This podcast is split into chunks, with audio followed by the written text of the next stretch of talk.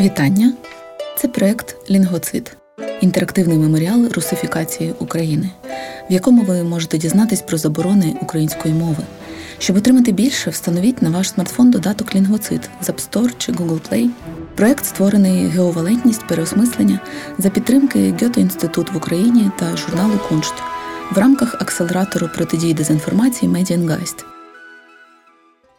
1938 рік. Обов'язкова російська мова. 1936-37 роки відзначилися не лише репресіями щодо культурних діячів, а й масовими партійними чистками. У березні 37-го року зняли з посади Павла Постишева, члена політбюро ЦК Компартії України. Це саме він організовував голодомор 32-33 років, віддав наказ зруйнувати Золотоверхий Михайлівський монастир і замінив святкування Різдва Христового Новим роком. Спершу його заслали в місто Куйбишев, а невдовзі заарештували і розстріляли. У серпні 1937 року розстріляли майже всіх, за винятком двох, членів уряду УРСР та ЦК Компартії України. Українська Республіка опинилася під загрозою розформування, але вже за півроку її очолив Нікіта Хрущов. У 1937-38 роках розстріляли або відправили у заслання майже весь склад працівників інституту мовознавства. Тяглість розвитку українського мовознавства була обірвана.